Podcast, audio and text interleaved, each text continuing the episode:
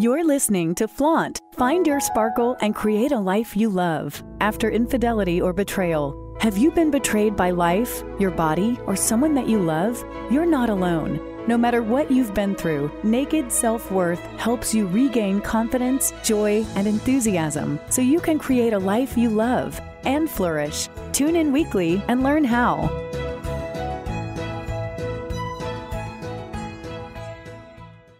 One of the hardest things about finding out that your partner has had an affair is the shame and embarrassment talking about it because it makes you feel like you did something wrong, that somehow you weren't good enough and that you didn't keep them happy. And there's such a misperception in the world around what affairs are like and what it means when somebody has had an affair. That's why I have created a monthly support group for women who have been betrayed by their partner. It's for women who are really ready to move through the grief and the pain in a healthful way so they can claim what's possible for them on the other side of infidelity and betrayal as quickly and as healthily as possible.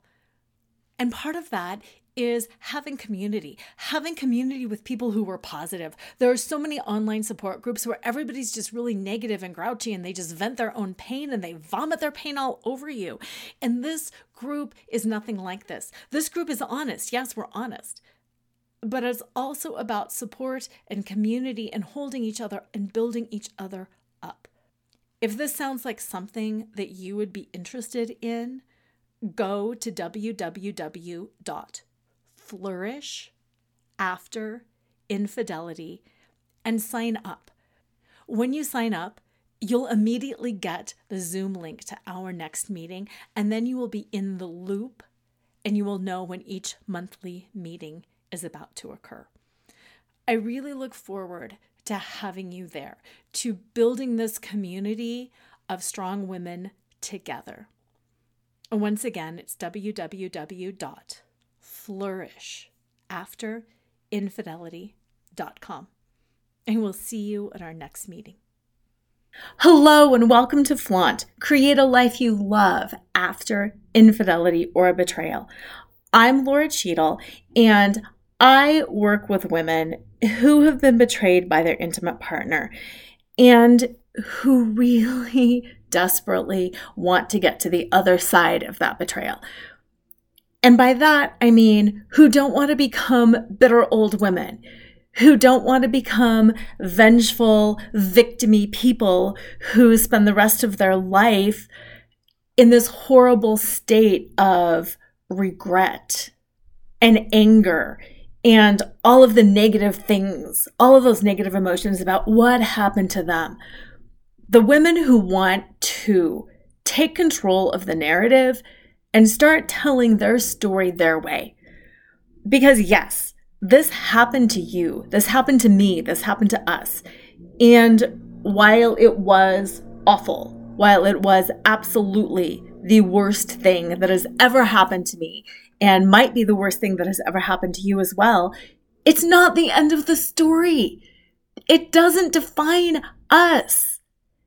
And if you're anything like me, you do not want to be defined forevermore, be defined forevermore as the person who got cheated on by their partner, the person who fell apart after this affair. If you're anything like me, you want to be defined as the person who soared, the person who flourished, the person who took this horrible, awful, terrible, unfair thing and used it for something good. He used it for their own growth, for their own benefit.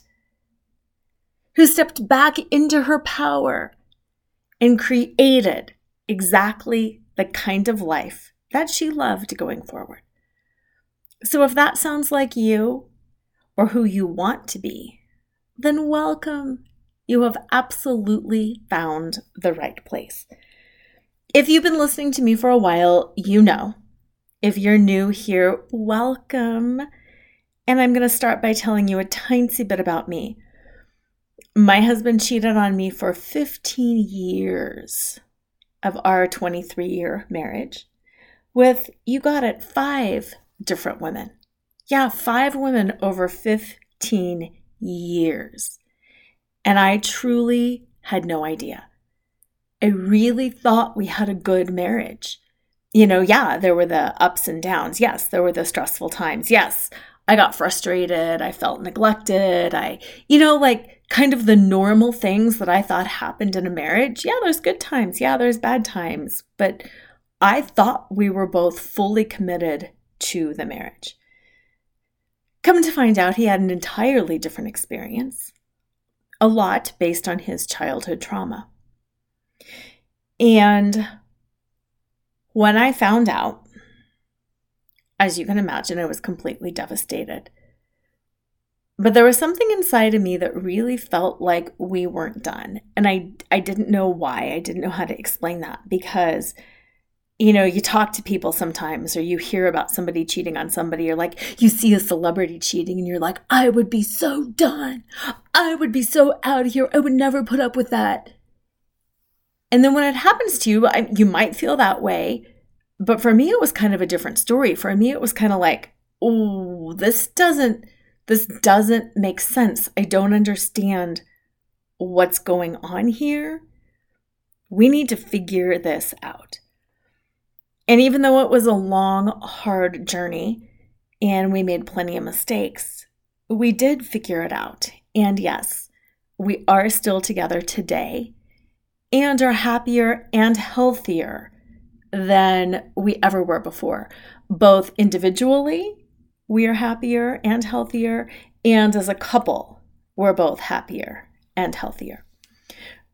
So, wherever you're at along the journey, if you just found out, or if you've been struggling with this years and years, and you still can't quite get over it, I am here to help you.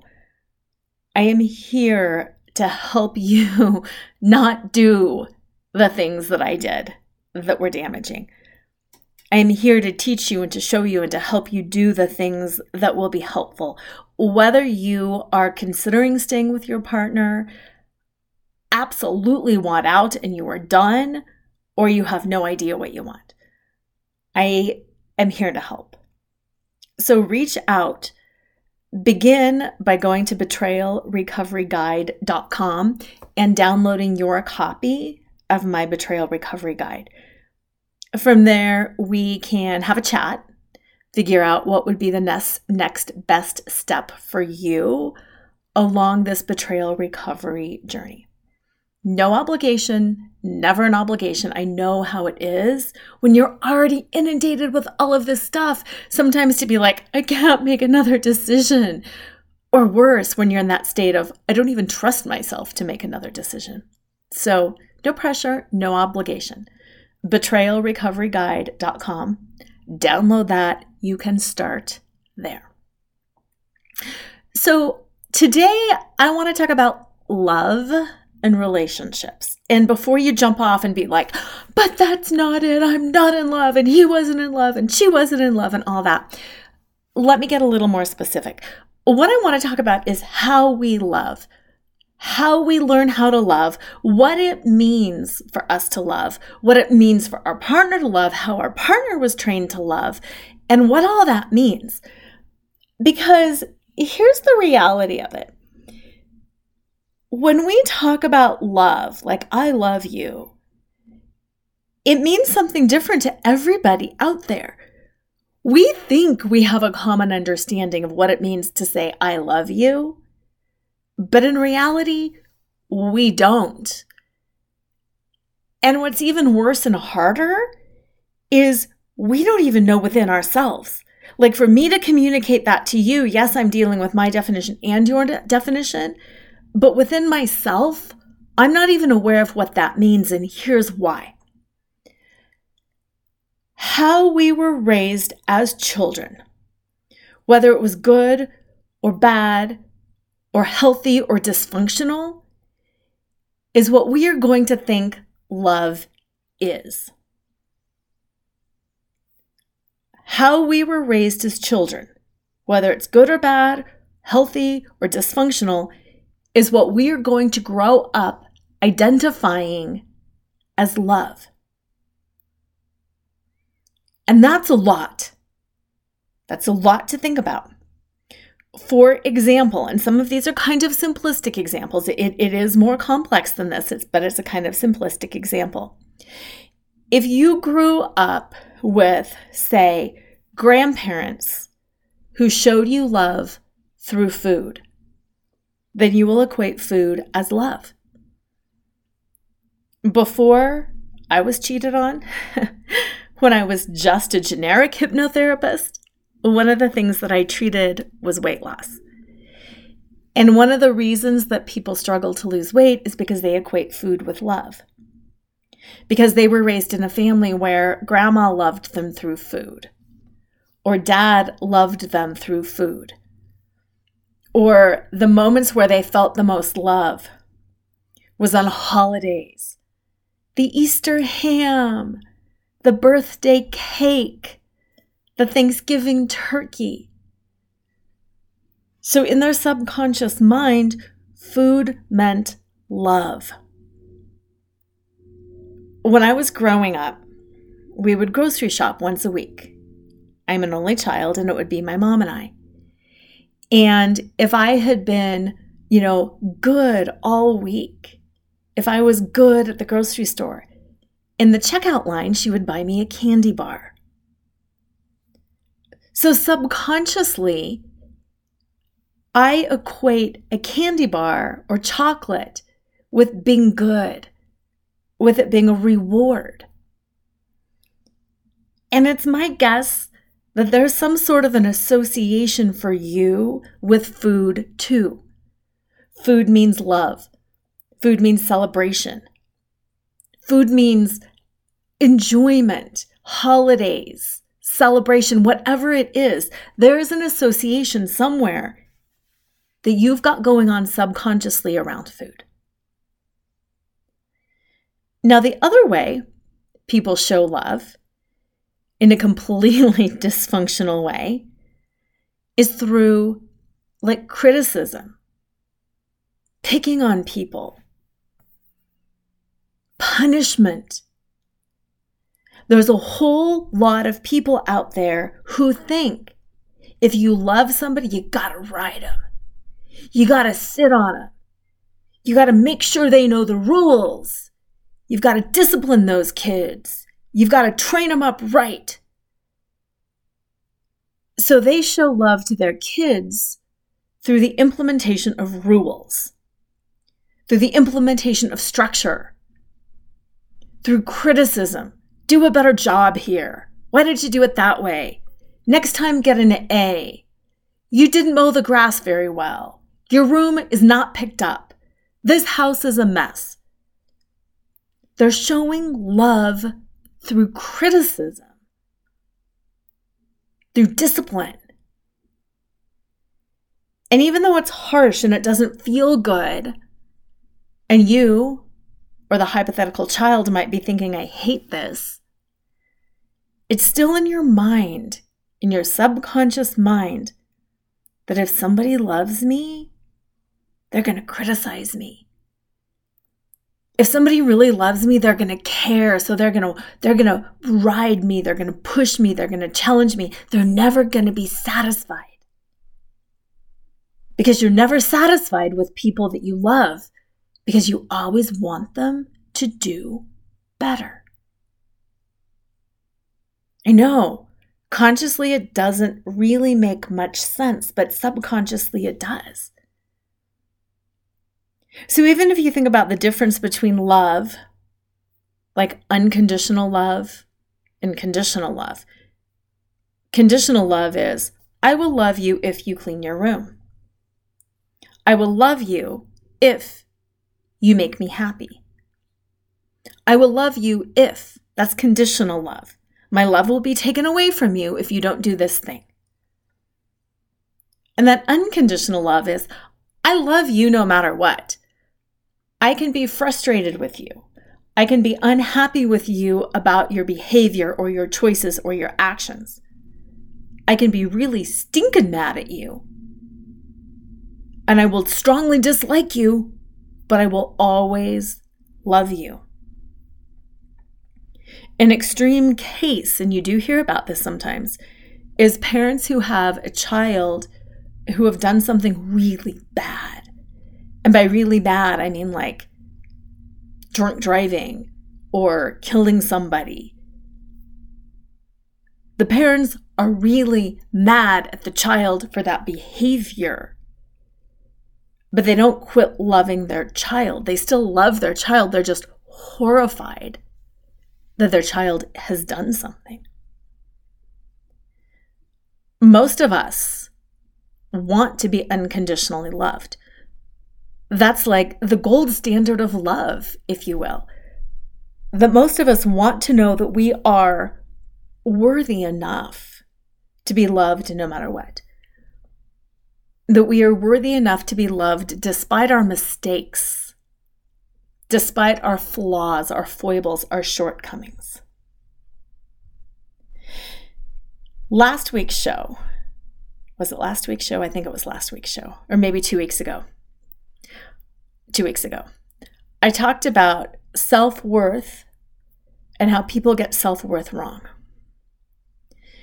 And how self worth means being okay with yourself as imperfect. Being okay with yourself when you make mistakes.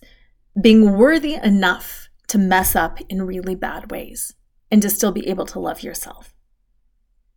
Because it's easy to love yourself when you're on fire, when you're at your perfect weight, when you've got the perfect job, when your house is totally taken care of, when your kids are doing great, when you know all the answers. Like, that's easy. That's not self worth, that's easy. True self worth the kind of self worth that we're striving for, what I, the term that I have coined is naked self worth, because it's knowing that you're worthy truly, no matter what, that you don't need all your foundation garments to make you look good. You don't need makeup and a blowout. You don't need all of that stuff layered on. That you're worthy as you are, waking up naked.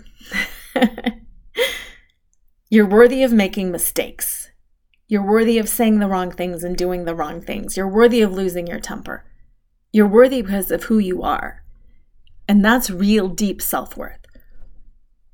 And that's how it is with love. That's the kind of love that we want from other people. We want other people to be like, I love you. It doesn't matter that you burned dinner. It doesn't matter that you yelled at the kids. It doesn't matter that you lost your job.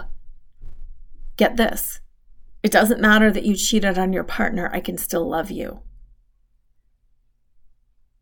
It's a big one, I know. And I know that might make you feel triggered like, but, but, but, but you can't do that. I get that. It's the behavior. And most of us desire that kind of love. Most of us want a partner who in our mind we could be like, I could make any mistake in the world and they would still love me because they know me so well. They know how worthy I am. They know my heart. How many times have I heard that? How many times have you thought that? I just want someone to know my heart. Even though I really messed it up, I really want someone to know that I'm a good person and I try hard and I have really, really good intentions.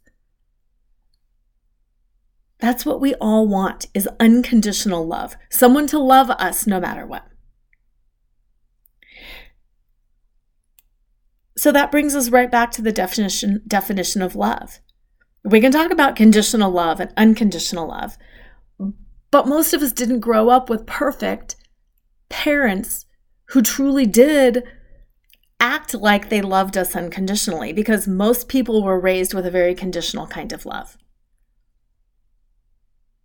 You want to please your parents, you want to please the teacher, you want to please whoever it is. So, especially if you were raised with a partner who was like, yeah, growing up was a little dysfunctional. Their idea of love is going to be different from your idea of love. In my case, fortunately, I was raised in a pretty darn functional home. My idea of love tends to be more towards the unconditional side. My mom was really good. She was a teacher, that helps. But she was really good at being like, I'm mad at what you did. I'm not mad at you. I don't like what you did, but I love you. So I grew up with that kind of a messaging. Whereas my husband grew up in a highly, highly dysfunctional situation where both of his parents were highly critical and were highly conditional. To the point his mom would say things like, Unless you do this for me, consider you don't have a mother anymore. Unless you give me a new car, a new dryer, money, insert whatever it is, I'm disowning you.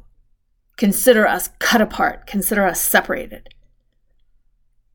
And she started that from very early on with horrible verbal abuse. You are a pig. You are a disgusting human. You disgust me. Get out of my sight.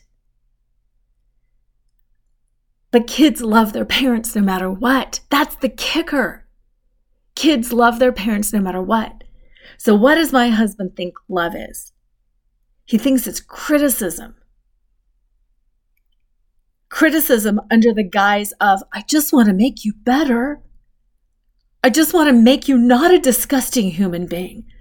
I just want to make you worthy so I can have you in my sight and so I can give you all of the love that I really want to give you, but that I can't give you because you are so disgusting. Let me help make you better. Let me help make you not a pig, a disgusting human being.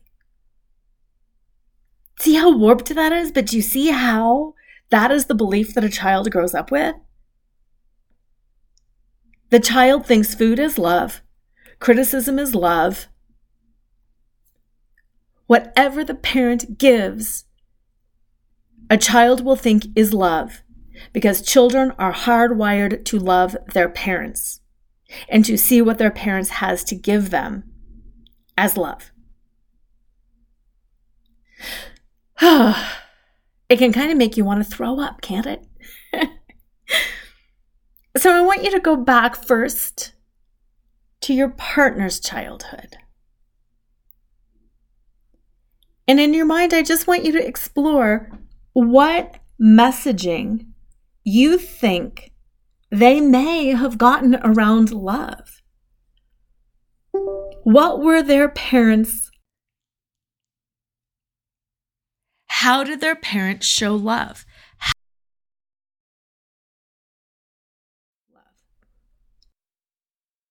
Formative years, like before age seven ish. How do they show love? And how do they show love to each other if they were married? or to extended family members? How was love modeled? How was love modeled? If you've got some paper, you can even write down a few notes on that. If you're driving or walking or working out or doing something like that, think about it tonight before bed.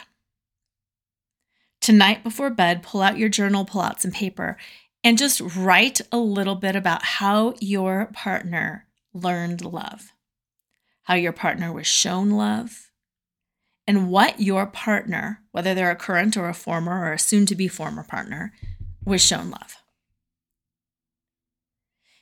And then I want you to think about how you were shown love. What did you need to do to get love? The more perfect I was, the more love I was shown. The better grades that I got, the more love I was shown. The better I was at, we- at all during the week, cleaning my room and helping out with around the house, the more candy I got. I had to be good to get love. That's how love was shown to me. Be good, have some candy, and I said my childhood was really, really functional. And that's what I'm saying. Whether it's functional or dysfunctional, we're still shown love in a certain way. So, same thing right now. Think about all the ways you were shown love. Think about all the ways your parents showed love, or those who raised you showed love, or your family showed love. Same thing. If you want to do this tonight with some paper and pencil, do that. And the reason I want you to do it at night is right before bed and right after we wake up, the filter between the conscious portion of the mind and the subconscious portion of the mind is thin. So, the work that we do first thing in the morning and last thing at night is the work that really goes into our brain. It's the work that really changes the way our brain processes information. So, those are the two times of the day that it's really important to capitalize on, whether it's journaling or doing one of my downloaded meditations or just thinking. Those are the two times a day where the benefit is really, really enormous. So, once you've got these two lists, whether they're on paper or in your mind, and it is fun to do this on paper I want you to kind of compare those lists and to see how similar and how different they are. You've probably heard about Gary Chapman's The Five Languages of Love and how we all have different love languages. Like some people like acts of service, some people like gifts, some people like quality time, some people like physical touch, some people like words of affirmation. This is similar yet different to that because that identifies here are the things that you want. Then you take that one level deep. Here are the things that I want to receive, but what are the things that I want to give? Because I might want to receive quality time, but I might want to give physical touch. I might want to receive words of affirmation, but I might want to give acts of service. So it's similar yet different to those because this isn't just you in your headspace saying, Yeah, I really want this. Yeah, I really like this. This is going beneath that. This is deeper than that. And it's finding out what does my subconscious mind believe about love? The languages of love are what my conscious mind wants to receive and wants to give as my languages of love. These are your subconscious languages of love, meaning you're probably not that aware of them. And if you were to articulate them, they might actually sound kind of strange. Like my subconscious programming is love is a candy bar at the checkout stand. That doesn't even make sense. Or my subconscious programming is being hypercritical of somebody. Whoa, that doesn't even make sense. But do you see why that association was made in our mind as a child that then becomes the operating system that our entire life and behavior is based on? So while the five languages of love are conscious, this is subconscious. So when you compare how were you shown love as a child? What do I think love is? With how your partner or ex partner, soon to be ex partner, or maybe your new partner, how they were shown love and what they subconsciously believe love is, you can tell pretty, pretty right away if there's a mismatch or not. And unlike the five languages of love, this isn't about saying, like, hey, my partner loves physical touch, so I'm going to consciously choose to, you know, touch his arm more often. And I'm going to consciously ask my partner for more gifts because gifts are mine. This isn't conscious, it's subconscious. So once you start becoming aware, gosh, in the deep, dark depths of my brain, I believe that love is criticism. That means when I really start loving somebody, I start getting critical. Wow. And then that's something you can start sharing with your partner.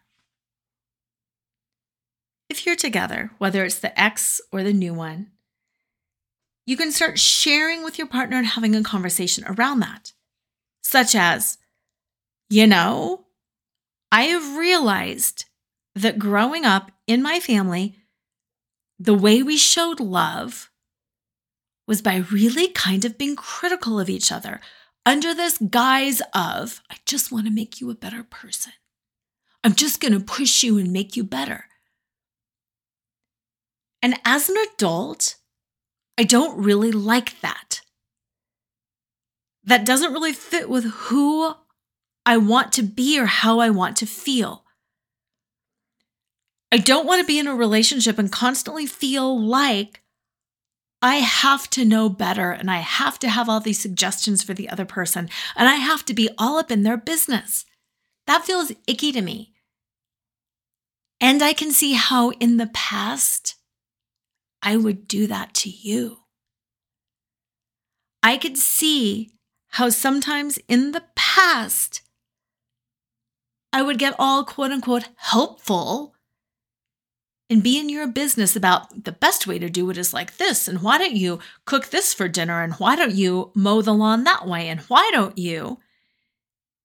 And now I see all of those helpful suggestions weren't really helpful suggestions.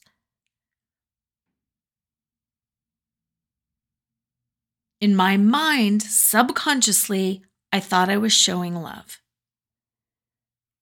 I am now trying to break that pattern because I know better now.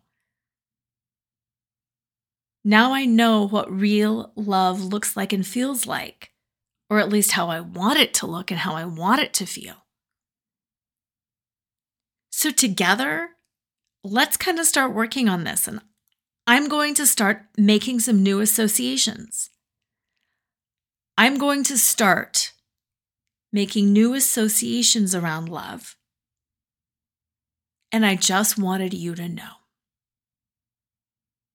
Wow, great conversation. You're not asking them to do the same. You're not even telling them that, and I analyzed your childhood, and it seems to me that we have a big mismatch here. You're just owning your own childhood. You're explaining the associations that got made subconsciously in you. You're owning the parts that you don't like. And you're telling somebody, you know what? I'm working on creating some new habits around love because that just doesn't feel really authentic to who I want to be. Possibly it'll spark them to do the same.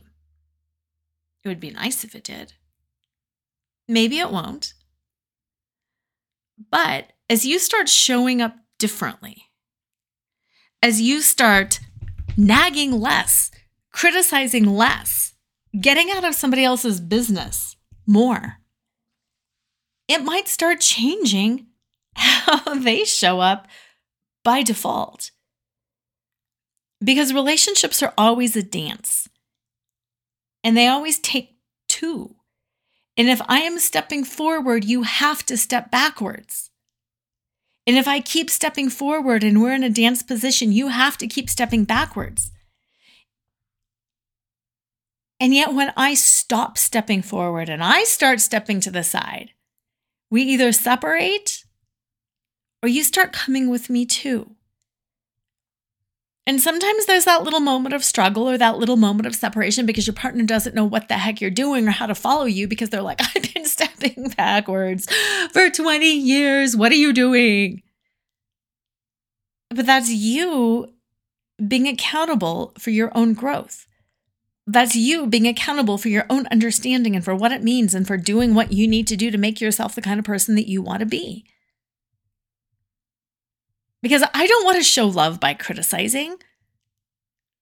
I don't want to show love to my partner by criticizing. I don't want to show love to my kids by criticizing. I don't want to show love to anybody by criticizing them. That feels icky. And even though that is not That that's not my default love around that. I do my default, I, have got a differently default love. Mine is around perfection. But I have the awareness now, and I can see that in other people. Like, okay, I'm a perfection seeker. Okay, my husband, he's a criticizer. Okay, you know, and, and I start seeing that in other people. And then when you start noticing it in other people, it triggers you less when somebody does something that you don't like. In the past, when my husband would criticize, I would want to get defensive or pick a fight around it. Like he would always come in. He still does it, just doesn't drive me crazy anymore. He would always come in, and whatever I had the pan set on, he would change it. So I'd have it on high, say, because I'm trying to get the water hot enough to boil, and he would turn it down to nine. I would have something on two because I'm warming it up, he would bump it up to three. And it would always be like, oh my God, don't touch my pans. Like, why are you in here? And then he would always have to come in, well, you're just, and he'd always have a reason. And then I'd always have a reason. And then we'd have this icky interaction where it'd be like, it's my pan, it's my, and it's stupid and it's irritating. But it's the prime example of does any of this matter? No. But more than that, once I started realizing this is his way of showing love, he's going to come in and help me. Because his child blueprint pattern for being loved was criticizing and helping and figuring it out. So when he would waltz in the kitchen and change all of my pans around just by one notch, somewhere deep in his subconscious mind, this is like an act of love because I'm, I'm going to come in and I'm going to fix you and I'm going to make you a better cook. When I understand that, I don't care to fight him. Like, I still think it's stupid. I still think it's irritating. When he turns his back, I put my burners where I want my burners to cook my meal. But inside I'm like it's his way of showing love. It's it's weird, it's twisted, it's not really healthy. I don't really like it. But it doesn't trigger me. I don't have emotion around it. I couldn't care less. No, it's not like it's endearing. Oh, how cute. He's trying to show love. It's not. It's just nothingness. It's neutral. It's nothing. And that's a really good place to be. And then I recognize it in myself as well. Why am I working so hard to do this? Why am I not letting myself sleep? Why am I killing myself to make something perfect? Oh, because I want to be loved. Because love is equated with perfection. There are a million and one different ways that we were shown love. And there are a million different associations that we have made around what it means to be loved. And my challenge to you is just to go forward and start exploring those a little bit. Because again, it's about understanding. And whether or not this relationship works or doesn't work, it doesn't matter. Because you are going to love other people in your lifetime. Whether it's kids or family or friends or even your job or your coworkers, it's really important to be aware of those subconscious beliefs, that subconscious patterning over what it means to be loved. And then when you know that, it's easier to let it go. Like my example with the stove. If you understand, it's not going to trigger you. I talked about this a couple shows ago, but my father in law recently passed away. And my maybe third time of ever seeing him, he totally verbally attacked me, totally criticized me, yelled, verbally attacked me to the point that I was crying because I had never had somebody that mean to me before. And what stood out at the time is my husband and his brothers, nobody like batted an eye. Nobody was upset. Nobody really understood why I was so upset that I was crying. And again, it's that subconscious belief. They were used to it, yes. But more than that, they were used to it because it was their dad's way of showing that he cared and that it was connection. And I had never experienced that in my life. So, even in situations like that, whether it is a toxic boss or a toxic coworker, sometimes just having an understanding, not that it excuses behavior. My father in law was completely out of line. There are many toxic boxes, bosses and toxic coworkers that are completely out of line. And this is not meant to excuse that. I still want you to speak up. I still want you to advocate. I still want you to address things. I still want you to use I statements. What this is about is your feelings inside. So you won't be keyed up so you won't feel like vomiting, so you won't be totally stressed out. This is all about so you can feel better in the moment and so you can understand it. When you know better, you've got to do better. but this is just so you don't trigger. Because that's what it's all about.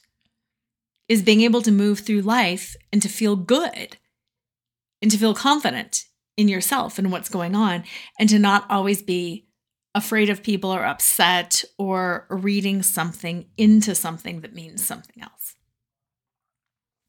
So I'm curious what you come up with.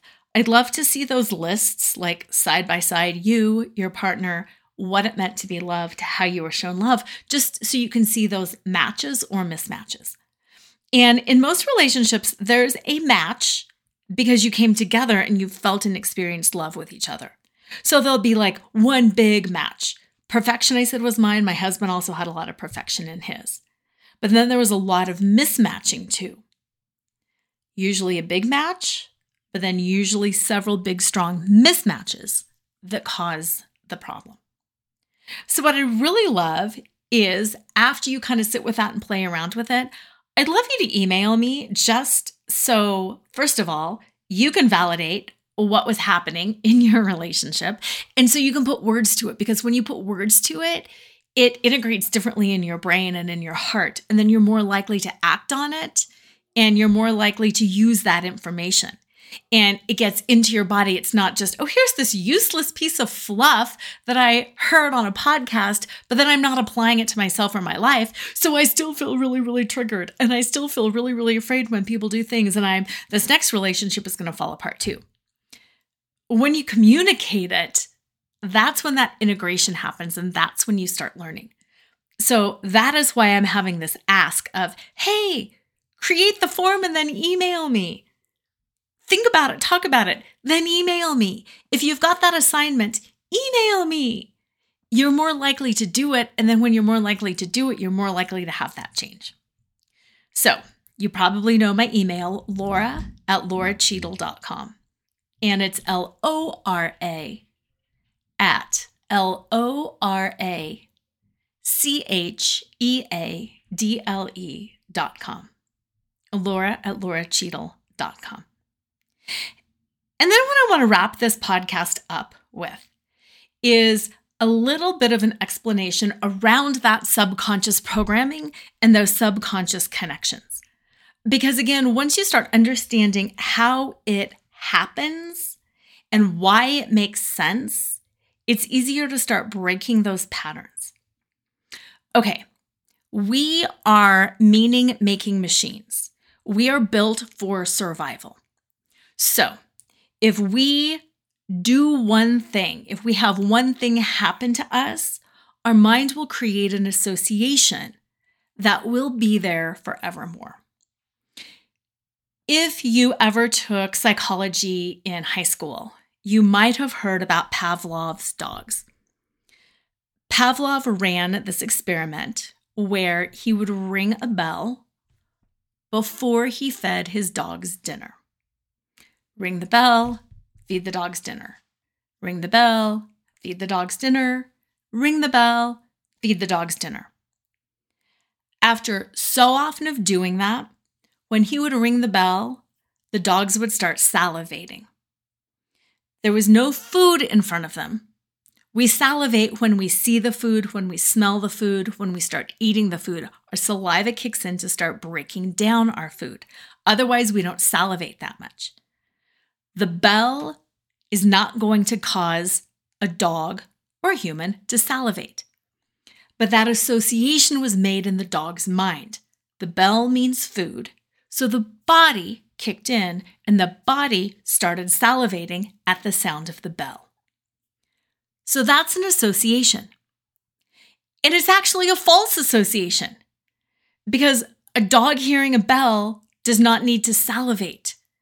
That doesn't help the dog. It's a false association. But it was created in the dog's mind no matter what. And my point with that is associations like that happen all the time.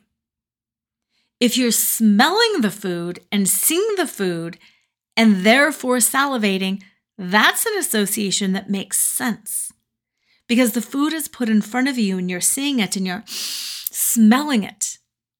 That is a useful, positive, correct association. The bell is an incorrect association. Our mind is filled with both correct and incorrect associations because the mind doesn't differentiate between whether this is correct or whether this is incorrect. If you've ever been in a car accident, you might notice that you are jumpy after the car accident when you're in a similar circumstance. For instance, I was in an accident where I hydroplaned on wet roads.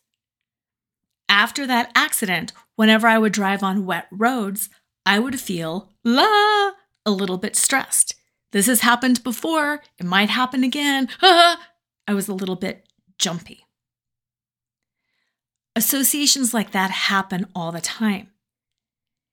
If somebody has a tendency to like sneak up on you, you know, around a corner at work because they're always quiet, they're always coming around this corner, pretty soon you become a little bit leery of the corner, like, oh, I'm going to slow down because I'm always crashing into people around this corner. I worked in a restaurant once where we would, the servers would come in around this corner, and then the servers would come out in the same corner carrying the big tray. And there were always either crashes or potential crashes because that was the corner that everybody had to go around. So, coming around that corner because you're moving quickly, everybody would yell, Corner, corner, corner to let people know that they were coming but it's it was that association like you approach that corner and automatically you're a little on guard and you start listening. Is somebody coming around? Is somebody forgetting to say corner? Do i need to say corner? You become on heightened alert. There's been an association made. And ever since then ever since working there whenever i'm in a place because that's something they do in a lot of restaurants but you'll hear somebody like yell corner! and i, I kind of get on high alert. Yeah i'm looking because i'm aware even though I'm not a server, I'm not going around the corner, that association is still somewhere in my body. These are the kinds of subconscious associations that I'm talking about, both with childhood and love and how we love, but also in your relationship and in affair recovery specifically. And that's how I want to end the show is with some of the associations around affair recovery.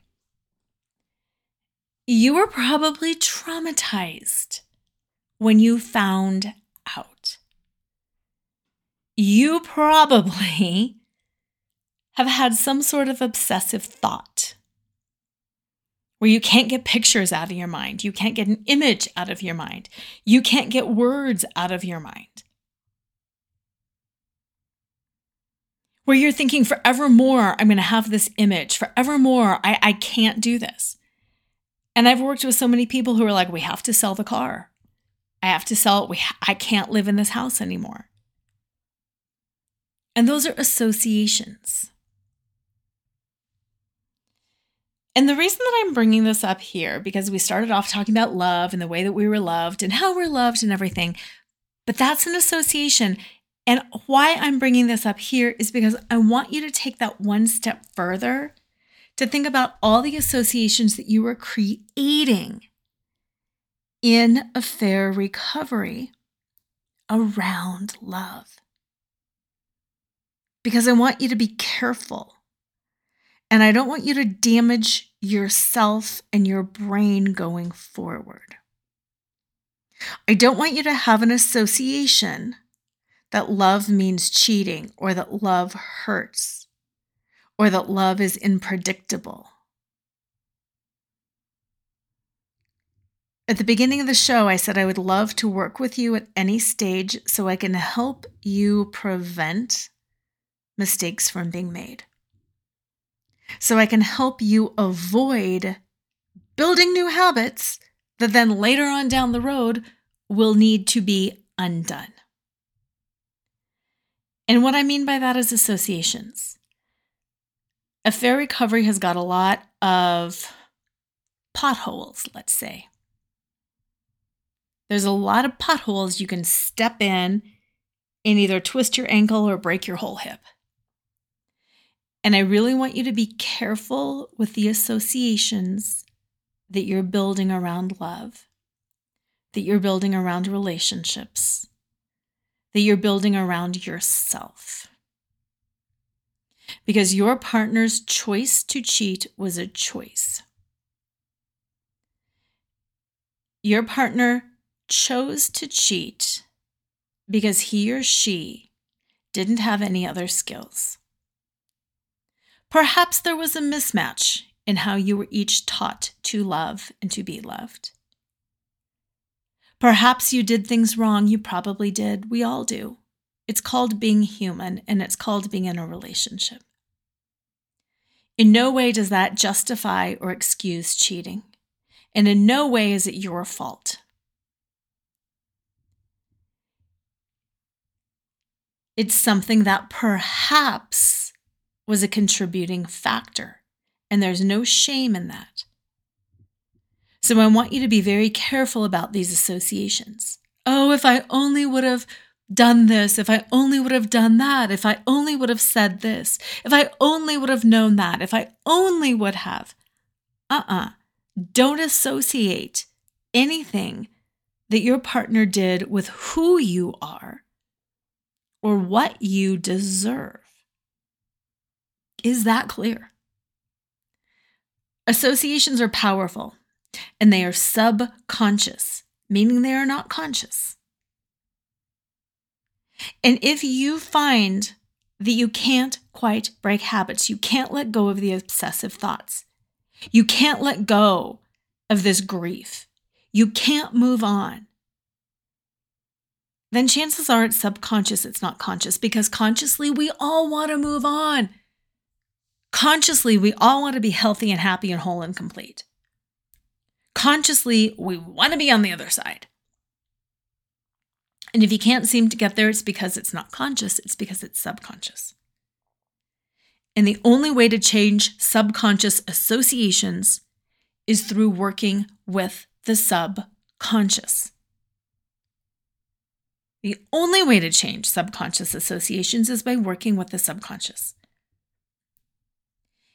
If you'd like to reach out to me, we can do some hypnotherapy because hypnotherapy is subconscious work. If you would like to try to do some things on your own, use meditation. That is subconscious. Use some movement somatic therapy. That is subconscious. I can help you with any of that. I can help you with meditation. I can help you with movement. I can help you with hypnotherapy. Journaling is also a subconscious behavior. You can journal your way through this. Many ways to get at the subconscious. What I want for you is to understand these subconscious associations and how they get made, and how quite often they are faulty. Like the dinner bell does not mean a dog needs to salivate. Like criticism does not mean love, perfection does not mean love, candy does not mean love. But just because they are not accurate doesn't mean that they aren't real. And what I want is for you not to be held hostage by your subconscious associations for one second longer than you need to be. So reach out and I can help. There are other people who can help too. But just start identifying. I think this might be an association because this is not something I seem to be able to break free from and move on from. Start identifying them, start journaling on them. And together, we're going to put your brain back under conscious control so you can feel better, so you can be proactive, and so you can finally move on and put this behind you in a healthy way where you can remember it and talk about it, but not have your nervous system hijacked, not be all emotional and keyed up because of it. And most importantly, so you can love and be loved in a healthy, whole, and complete way. Reach out. Let me know what's going on for you. And as usual, always remember to flaunt exactly who you are because who you are is always more than enough. Tune in next time to Flaunt. Find your sparkle and create a life you love after infidelity or betrayal with radio host and live choreographer Lora Cheadle every Wednesday at 7 a.m. and 7 p.m. Eastern Time on syndicated Dream Vision 7 radio network. Develop naked self worth and reclaim your confidence, enthusiasm, and joy so you can create a life you love and embrace who you are today. Download your free Sparkle Through Betrayal Recovery Guide at nakedselfworth.com.